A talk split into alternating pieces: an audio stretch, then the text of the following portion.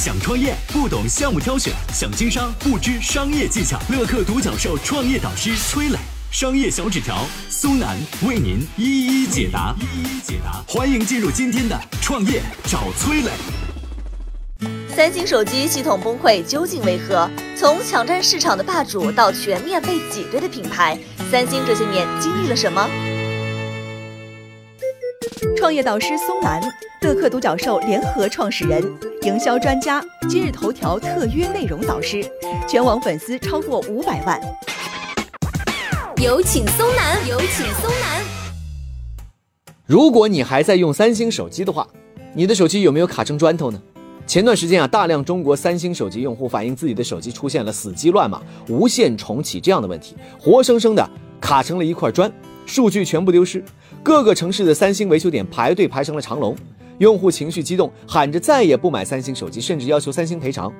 哎，到底怎么回事呢？官方给出了解释啊，是由于赶上了中国农历闰四月，手机日历更新出错，导致系统崩溃。这看似是一个小小的 bug，这背后体现的其实是三星对于中国市场的轻视啊。因为闰四月是中国农历特有的现象，但是三星却完全没有考虑到这个问题。这种类似千年虫的问题，在一九九九年全球范围已经解决过了。时隔二十一年，三星还能出现这种问题，实在是低级的 bug。不幸的是啊，很多用户以为自己的手机损坏了，刷机三清，结果资料丢失。究其原因呢，是三星中国区的软件质量有很大的问题，而且发现 bug 之后只是更新了事，没有考虑不更新的用户可能面临的后果。此前啊，三星已经多次对中国消费者区别对待了。尤其是二零一六年，三星的 Note 七爆炸事件啊，全球范围召回问题产品，却独独忘记召回中国的产品。三星曾是中国手机市场上的龙头老大，二零一四年的占有率高达百分之二十，现在呢不到百分之一。如今是屋漏偏逢连夜雨，手机系统又出了问题，真是有苦难言。要知道，仅仅在几年之前，三星还是中国市场的龙头老大。它究竟是如何一步一步的丢掉中国市场的呢？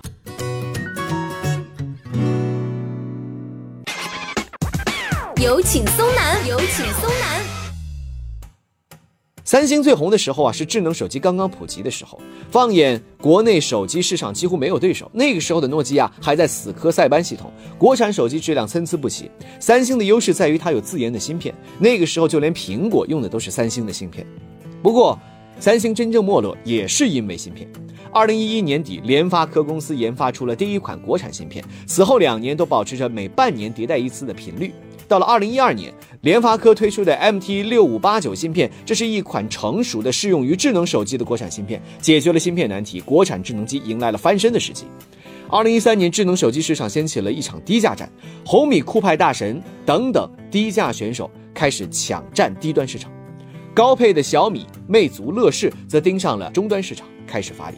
这个时候的三星低端机用的芯片很弱，设计界面也很不人性，在体验上没法和国产机竞争。你 logo 再高贵也得好用啊，不好用，低端市场就没了，中端市场被影响，最后三星是被活生生的挤到了高端市场来竞争。但是那会儿高端市场的对手是苹果，虽然最开始的苹果也用三星的芯片，但是他们老早就开始了自研。到了二零一四年。苹果的芯片已经比三星芯片足足领先了两代。那一年，苹果顺势推出了 iPhone 六系列，那是历史上第一款大屏幕的苹果手机，瞬间就吸引了用户的注意力。靠着 iPhone 六和六 S 这两款手机，苹果那两年在高端市场上吊打三星。如果说苹果的崛起和普及让三星在高端机市场倍感压力，那么国产手机的崛起才是三星最大的恐惧。OPPO 和 vivo 的线下疯狂扩张，吃掉了三星的终端市场。华为高举高打。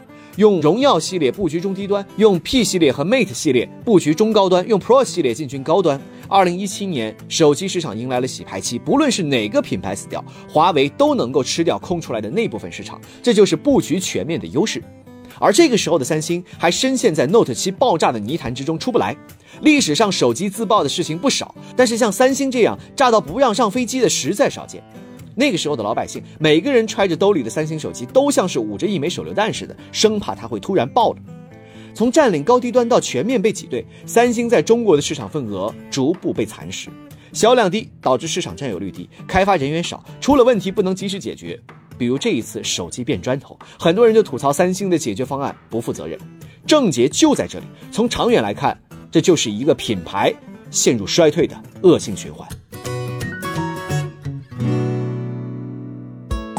我是崔磊，很多互联网公司啊都曾经邀请我去分享创业方面的课程，包括抖音、快手、百度、阿里、腾讯等等。我把主讲的内容呢整理成了一套音频课程，这套课程啊包含了创业怎么找合伙人、怎么找到投资人、怎么制定正确方向、怎么组建自己的团队等等。相信我，不管你是创业小白，还是有过创业经历的伙伴，这些内容对你来说都有帮助。下拉手机屏幕，在节目简介里边有我的个人微信号，添加微信，这套课程今天免费送给你，快去领取吧。